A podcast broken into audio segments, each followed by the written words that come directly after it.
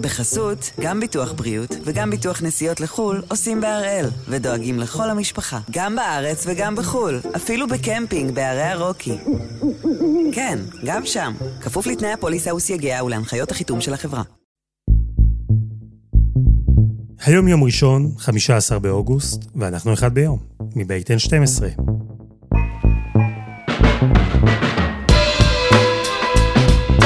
אני אלעד שמחיוף, ואנחנו כאן כדי להבין טוב יותר מה קורה סביבנו, סיפור אחד ביום, כל יום.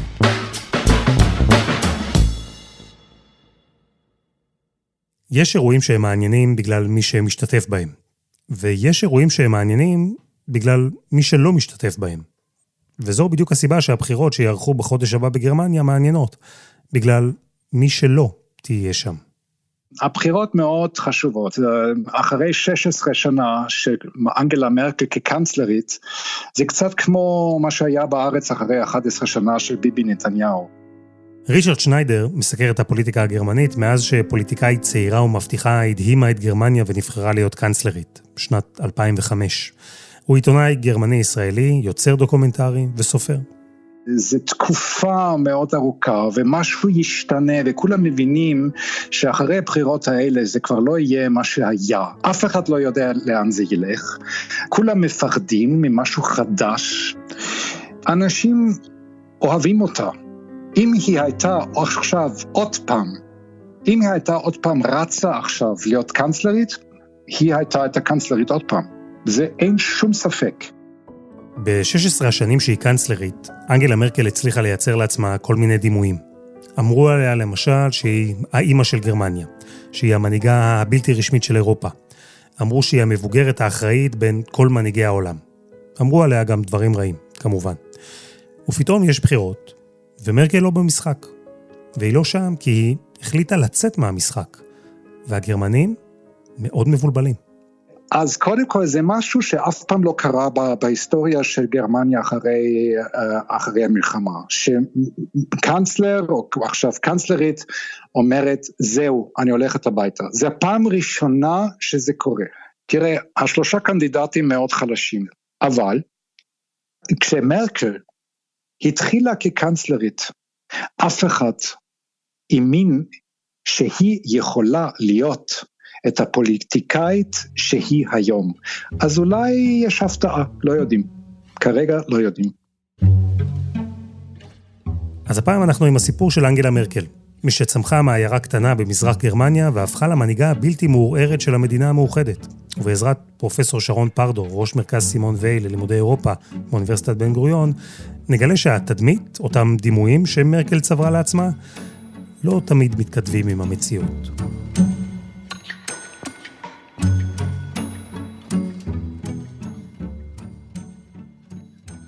פרופסור שרון פרדו, שלום. שלום אלעד. אני חושב שאת הסיפור של אנגלה מרקל אה, כדאי להתחיל ממש מההתחלה, כי אפילו המקום שבו היא התחנכה, המקום שבו היא התעצבה, הוא כבר משהו ייחודי בנוף הפוליטי של גרמניה. הסיפור המשפחתי הוא הסיפור הגדול של אנגלה מרקל. אה, ואני חושב שזה גם מה שהופך אותה אולי במידה משמעותית לכל כך יוצאת דופן במערכת הפוליטית הגרמנית ודאי, ובמערכת הפוליטית הגלובלית. פחות מעשור אחרי שהסתיימה מלחמת העולם השנייה, אנגלה דורוטה קסנר נולדה בהמבורג, במערב גרמניה. הצד הדמוקרטי, העשיר, הפתוח של המדינה, אבל כשאנגלה הייתה בסך הכל בת כמה שבועות, אבא שלה עשה משהו מאוד לא שגרתי ולא צפוי.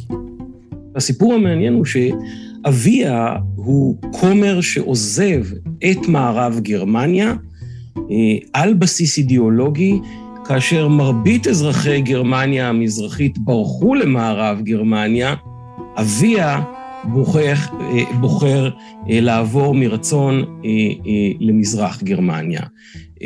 זהו בעצם סיפורה של אנגלה מרקל עד ימינו אנו. מה זה בעצם אומר אה, כשילדה צעירה מתחנכת באווירה הזו, עם אבא כומר, בית דתי, מזרח גרמניה של אותם ימים? איזה סט ערכים היא מקבלת? אני חושב שקודם כל אלה ערכים דתיים. אה, והערכים הדתיים מניעים את אנגלה מרקל עד ימינו אנחנו רואים את הגדרתה, את המונח משפחה. משפחה עבור אנגלה מרקל היא אישה, גבר וילדים. אנגלה מרקל לא מקדמת אידיאולוגיה להט"בית כפי שלמשל אה, נוטים לחשוב שכך קורה במערב. אנחנו רואים את השיקולים הכלכליים שמניעים אותה בסובסידיות, אה, אה, סובסידיות למשפחות מרובות ילדים. כלומר, כל סט הערכים הדתי שהיא התחנכה עליו מלווה אותה לאורך כל הדרך. חשוב לא פחות, כמובן, הקשר שלה ההדוק לאידיאולוגיה הסובייטית. מרקל אולי גדלה במזרח גרמניה בבית אידיאולוגי, עם אבא סוציאליסט, אבל האתוס המזרח גרמני לא באמת דבק בה. היא סיפרה שנים אחר כך שהיא שקלה לברוח ממזרח גרמניה שלא התאימה לאופי העליז שלה. אבל בבית ובמפגשים בחוץ היא הקפידה לשמור את דעותיה בשקט, מחשש מהמשטרה החשאית. ובעצם עד היום יש סימני שאלה סביב רמת שיתוף הפעולה של מרקל עם ארגונים קומוניסטיים מזרח גרמנים. יש מי שטוען למשל שהיא הייתה אחראית על הפרופוגנדה בארגון הנוער המזרח גרמני. היא טענה שהיא התעסקה שם רק בענייני תרבות, וגם זה לא ברצון רב.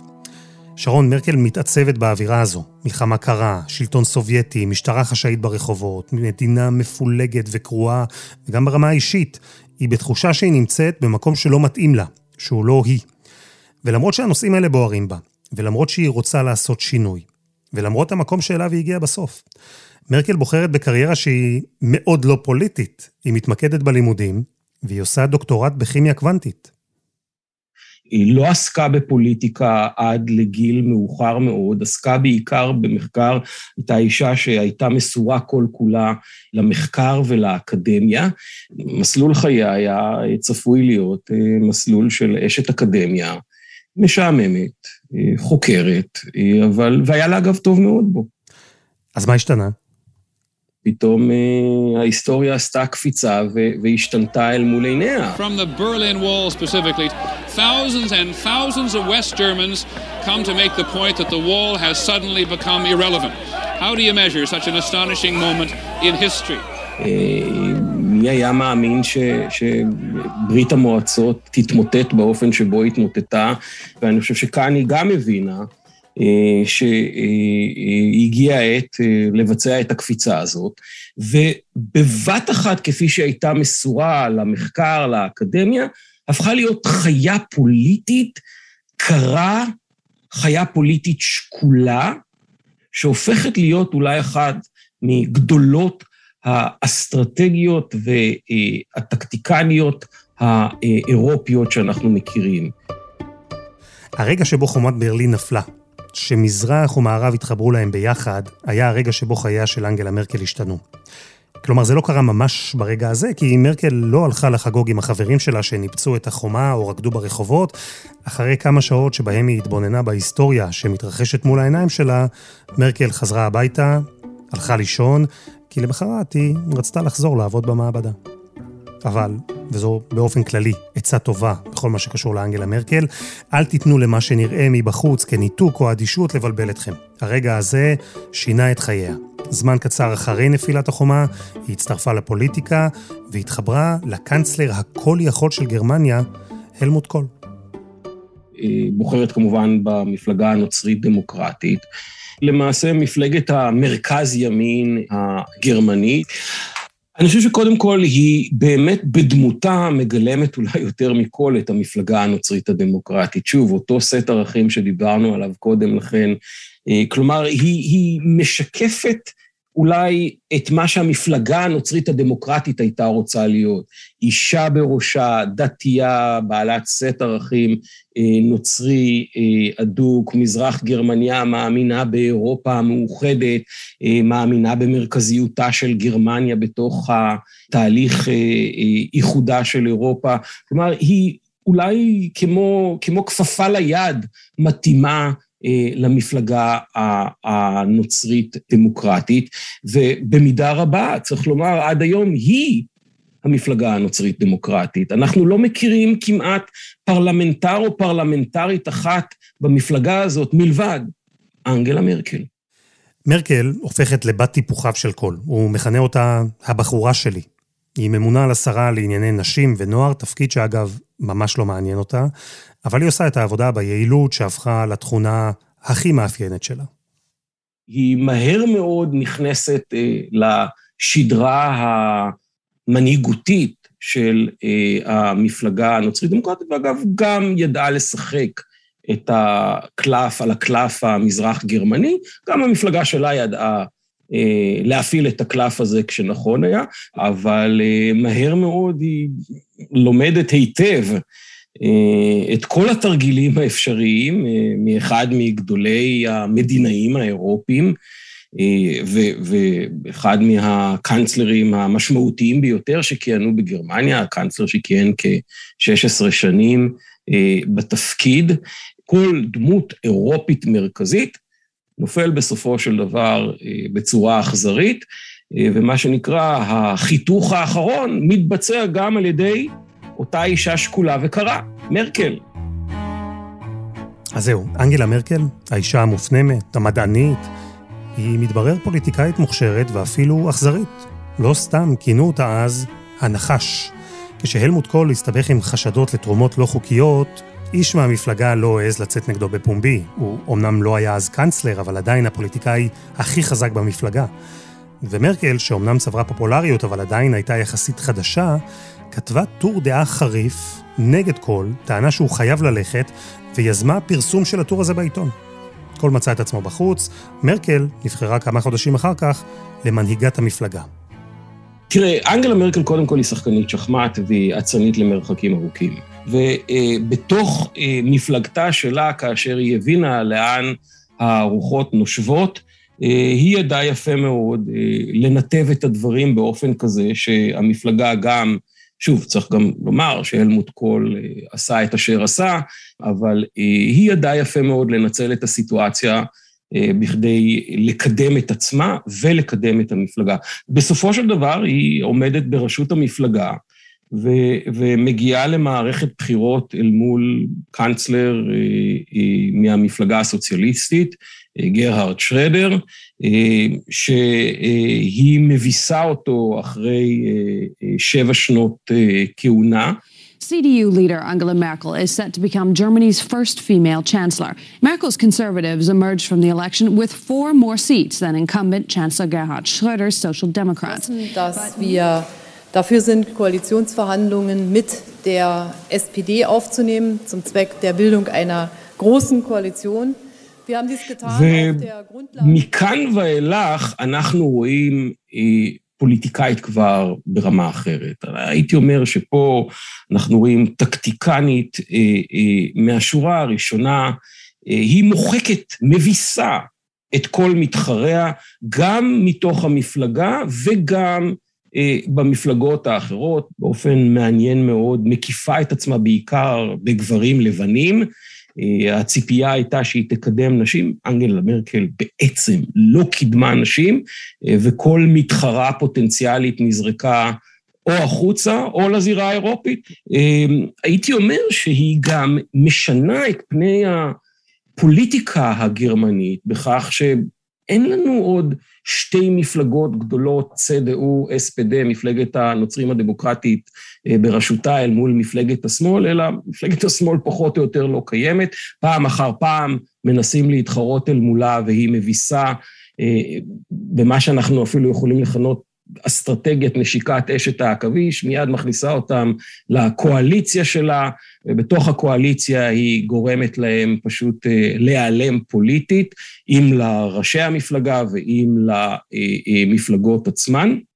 ממש מותירה אותן ללא, ללא הנהגות.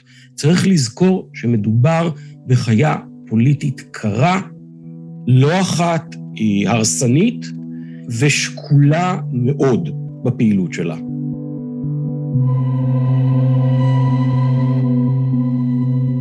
חסות אחת, וממש מיד חוזרים.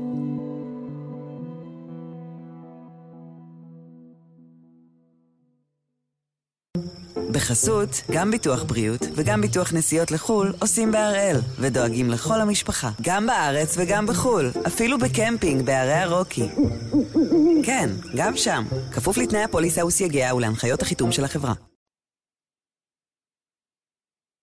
אז אנחנו עוברים בין תחנות בסיפורה של אנגלה מרקל, ובספטמבר 2005 מרקל הפכה לקנצלרית הראשונה של גרמניה. והיא לא רק האישה הראשונה בתפקיד, אלא גם המזרח גרמניה הראשונה בתפקיד. פרופסור שרון פרדו, איך נראתה הקדנציה הזו שלה? מה הבחירה באנגלה מרקל עשתה לגרמניה? גרמניה פתאום הופכת להיות דבר קולי, אה, דבר, הדבר, אישה עומדת בראש המדינה הזאת, ממזרח גרמניה, השקעות שזורמות לתוך, אה, אה, לתוך גרמניה. גרמניה הופכת להיות הדבר הכי מעניין בזירה האירופית, היא מיד, שוב, היא מזהה גם את, מהר מאוד את היעדר המנהיגות האירופית, היא מבינה שאין מנהיגים באירופה. אה, והיא מבינה שגרמניה בהחלט יכולה בקלות רבה להפך אה, אה, לגורם המרכזי שיוביל את היבשת, והיא בהחלט עושה את זה. עד שמגיע המשבר הכלכלי הגדול ליבשת, ושם אנחנו רואים את הערכים הנוצרים, דמוקרטיים, ואת משטר הצנע שהיא כופה על היבשת. עיני אירופה כולה נשואות עכשיו לעבר אישה אחת, אנגלה מרקל, קנצלרית גרמניה. גרמניה ניצבת בראש המתנגדים למתן הסיוע הנרחב ליוון, בהיקף שמוערך ב-135 מיליארד אירו. מרקל שבה והדגישה בכל הזדמנות כי צריך לסייע ליוון, רק אם תוכיח שהיא מוכנה לבצע תוכנית הבראה כואבת. וזה לא ממש קורה. Ich weiß, dass das alles sehr schmerzhaft ist. במשבר הכלכלי של 2008, גרמניה מקבעת את מעמדה כגורם משמעותי, אולי הכי משמעותי באירופה. וזה קורה כי הכלכלה הגרמנית היא החזקה והיציבה ביותר, וזה קורה בעיקר כי אנגלה מרקל, השקולה, קרת הרוח, מצאה את עצמה פתאום בתוך ואקום ענק סביבה. סרקוזי היה נשיא צרפת, טרי יחסית, לא פופולרי, גורדון בראון, ראש ממשלת בריטניה, לא פופולרי, וגרמניה של מרקל הפכה לזו שמכתיבה את הטון. שרון, איך היית מגדיר את האופן שבו מרקל טיפלה במשבר הכלכלי הזה שהתרחש על אירופה? נטולת אמפתיה, מגלה אפס רגישות אה, למצוקה הכלכלית, במיוחד של יוון, אותה טרגדיה יוונית איומה, והיא מטילה משטר צנע נוראי על יוון, אה, משיקולים פוליטיים עם אפס התחשבות באזרחי יוון. אה, הייתי אומר, לא רק שיקולים פוליטיים, אפילו שיקולים פופוליסטיים, כאשר זה בעצם מה שהבוחר והבוחרת הגרמנים רוצים. הם רוצים לראות את היוונים סובלים, נאנקים, וחלילה לא נהנים מהרווחה הגרמנית, למרות שהיא יודעת היטב שגרמניה יכולה לחלץ את יוון. במשבר הכלכלי מרקל נקטה בקו תקיף וקשוח, הגרמנים אהבו את זה מאוד, אבל לא מעט אירופאים ממש לא. מרקל, בכל זאת, האמינה באירופה. היא האמינה בפרויקט הזה שנקרא האיחוד האירופי. היא דאגה לשמור עליו באדיקות. אבל כמה שנים אחרי המשבר הכלכלי, הגיע משבר נוסף. והמשבר הזה איים לפורר לא רק את החזון של מרקל עבור אירופה, אלא גם את החזון של מרקל עבור גרמניה. ב-2015 הגיע לשיא משבר פליטים ומהגרים שלא נראה בעולם עשרות שנים. כי המלחמות בסוריה, בעיראק, באפגניסטן ובאריתריאה הובילו עשרות מיליוני אנשים לחצות ימים ויבשות לעבר חיים חדשים באירופה, כאשר רבים מהם רצו בסוף להגיע למקום אחד, לגרמניה. Now we are free. For uh, five days in Hungary, we uh, in a very, very, very bad position. We are so tired, we are so angry, we are I hope that uh, the, the coming is better. אני הייתי שם. אני זוכר את נהרות המהגרים, אלפים על אלפים שהגיעו לגרמניה. הם לא דיברו את השפה, רבים מהם למדו בדרך איך לומר אני מהנדס בגרמנית. עשרות גרמנים נרגשים חיכו להם בתחנות הרכבת עם פרחים, עם שמיכות ועם אוכל, ובזמן שהונגריה, צרפת, בריטניה ועוד מדינות באירופה סירבו לקבל אותם, מרקל פתחה את השערים והכניסה מאות אלפים לגרמניה.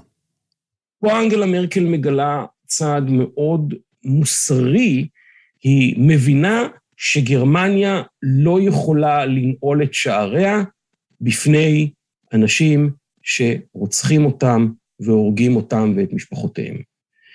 וכאן אנגלה מרקל, וגם את זה צריך לומר, כי לצד צו המוסר והמצפון, יש עוד אלמנט. אנגלה מרקל מודעת למספרים הדמוגרפיים של גרמניה ושל יבשת אירופה. גרמנים מזדקנים, לא יולדים ילדים, תוכניות פנסיה נדיבות מאוד. גרמניה, בכדי לשמור בשנת 2050 על 82 מיליון תושביה, זקוקה מדי שנה לכ-450 עד 500 אלף מהגרים. והעניין הוא שאף מנהיג אירופי, וודאי גם לא גרמני, לא יכול לפתוח באופן בלתי מבוקר את שערי מדינתו לחצי מיליון מהגרים, מבלי לשלם על כך מחיר פוליטי יקר.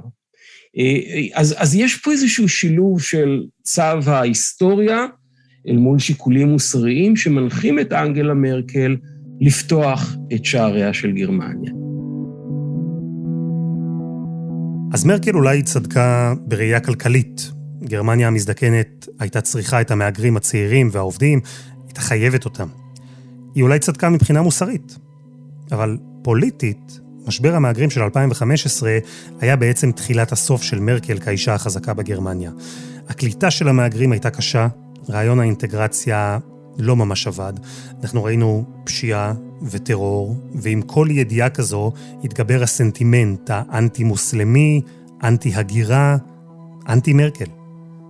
אני חושב שזה בעצם אה, הצעד הנוסף שבו אה, אנגלה מרקל אה, מתחילה לראות את הסוף, ובעצם מה שנקרא מתחיל ה final cut, כפי שהיא הייתה שותפה לו שנים קודם, אה, אה, מגיע ה final cut שלה. בהתחלה, צריך לומר, הגרמנים מקבלים את, את, את אותם פליטים ואת אותם מהגרים באופן מאוד מאוד חיובי ומסביר פנים לגרמניה, אלא שבאיזשהו שלב הגרמנים אומרים עד כאן. ואנחנו זוכרים את אותו ערב כריסמס מפורסם, שבו מקרי אונס והטרדות מיניות בעיר קלן, בתחנת הרכבת של קלן, שהוא אחד האירועים המרכזיים שבסופו של דבר גם מובילים את, את ה... הגרמנים ואת הפוליטיקאים הגרמנים להגיד עד כאן די. Police have identified three suspects in connection with thefts and sexual assaults on women during New Year celebrations in Cologne, but no arrests have yet been made. The assaults have prompted outrage in Germany and a fresh debate about immigration after police said the perpetrators were mostly drunk young men who appeared to be of Arab or North African origin. ובשלב הזה בעצם התחילה ההיחלשות הפוליטית של מרקל. המפלגה שלה הפסידה בבחירות המקומיות, ויותר ויותר חלקים בציבור יצאו נגדה. ובמקביל להיחלשות שלה, קרה עוד תהליך מקביל, וזה ההתחזקות של הימין הקיצוני. שרון, כשאנחנו מדברים על ההתחזקות של הימין הקיצוני בגרמניה, עם כל המשמעות הרחבה והמטען ההיסטורי, זה אולי הכישלון הכי גדול של מרקל, הכתם הכי גדול על המורשת שלה, כמי שנתפסת, כנראה גם בצדק, כאישה שבמשמרת שלה ובתגובה לפעולות שלה, הדבר הזה קרה. אני חושב שיבוא יום ואם אנגלה מרקל תהיה מרוחקת מספיק מתקופת הכהונה שלה, היא תחתום על דבריך. אה, ותודה בכך שהיא אחראית אה, במידה רבה בפועלה לטרגדיה שנקראת אה, אלטרנטיבה לגרמניה, שהיא מפלגה ניאו-נאצית לכל דבר ועניין. כאן אנחנו מבינים עד כמה גרמניה חולה. אנחנו מבינים עד כמה עמוק השסע הגרמני. היום המפלגה השלישית בגודלה, ראשת האופוזיציה בגרמניה, היא מפלגה ניאו נאצית. אולי זה משקף נאמנה עד כמה גרמניה היא היום לא בהכרח הפתרון לאירופה, אלא היא חלק מהבעיה של אירופה. וכאן אנחנו מבינים עד כמה גרמניה נמצאת במשבר עמוק, שמאוד לא נוח לדבר עליו, לא מדברים עליו, לצערי הרב גם לא בישראל. ואני משוכנע שיבוא יום ואנגלה מרקל אה, גם תאמר את זה במילותיה שלה. ואולי עכשיו, כאשר עידן אנגלה מרקל מגיע לסיומו, כדאי להסתכל על אנגלה מרקל גם אחרת. כדמות טרגית, דמות שלא ממש מצאה את מקומה. דמות שאיכשהו העולם לא ממש הבין. נפש מערבית שנגררה לחיות במזרח, אישה עם חינוך דתי הדוק, אמונה חזקה בערכי המשפחה המסורתית, אבל גם גרושה שהתחתנה בפעם השנייה בלי ילדים. אישה חזקה ובכירה שלא פעלה כמעט לקידום נשים, לא פעלה כמעט לטובת הפמיניזם. ימנית שמרנית שאיכשהו אל מול מנהיגים כמו טראמפ וויקטור אורבן הפכה לגיבורה של השמאל הליברלי בעולם. אישה שרצתה לשמור על העתיד של גרמניה, ובסוף הואשמה על ידי מיליונים שהיא זו שהרסה אותו. ואחרי כל זה, ב-2018, האישה הזו אולי החליטה שהספיק לה להיות לא מובנת. מרקל הודיעה שהיא עוזבת את החיים הפוליטיים בתום הקדנציה הנוכחית, אחרי 16 שנים כקנצלרית, קדנציה שתסתיים עם הבחירות הקרובות, ממש בעוד שישה שבועות. שרון, איך יזכרו אותה? מה גרמניה תיקח הלאה מעידן מרקל? אני חושב שקודם כל יזכרו אותה כ... כאישה המזרח גרמניה הראשונה שהייתה אה, לקנצלרית גרמניה. יזכרו שהיא אשת משפחה ללא ילדים, שזה אה, מאוד מוזר בקונטקסט המפלגתי שלה. יזכרו אותה כנושאת ונותנת קשוחה ביותר, קשוחה ביותר. והייתי אומר שהיא קיבלה גרמניה חלשה יותר כלכלית, והיא מותירה אותה ללא ספק הרבה יותר איתנה כלכלית, אבל יזכרו אותה כמרקל ששינתה את פניה של הדמוגרפיה הגרמנית, מרקל שלא אה, בהכרח הפכה את גרמניה ליותר רב-תרבותית, אלא לגרמניה הרבה יותר מקוטבת פוליטית, אבל היא גם מותירה אחריה גרמניה שהיא בהחלט אה, בעלת מקום מרכזי בפוליטיקה הבינלאומית, וגרמניה שהייתה הרבה יותר ריאליסטית ופחות מורלית מכפי שנהוג אה, לחשוב על, על מרקל.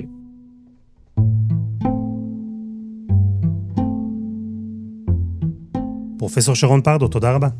תודה לך, אלעד.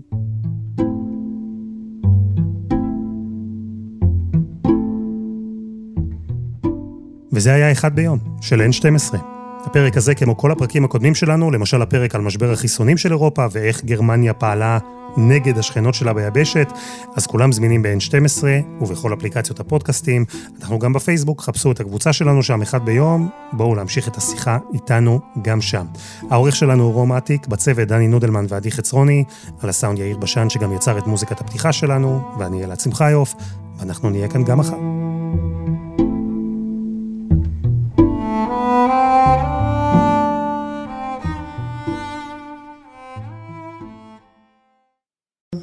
בחסות, גם ביטוח בריאות וגם ביטוח נסיעות לחו"ל עושים בהראל, ודואגים לכל המשפחה, גם בארץ וגם בחו"ל, אפילו בקמפינג בערי הרוקי. כן, גם שם, כפוף לתנאי הפוליסה וסייגיה ולהנחיות החיתום של החברה.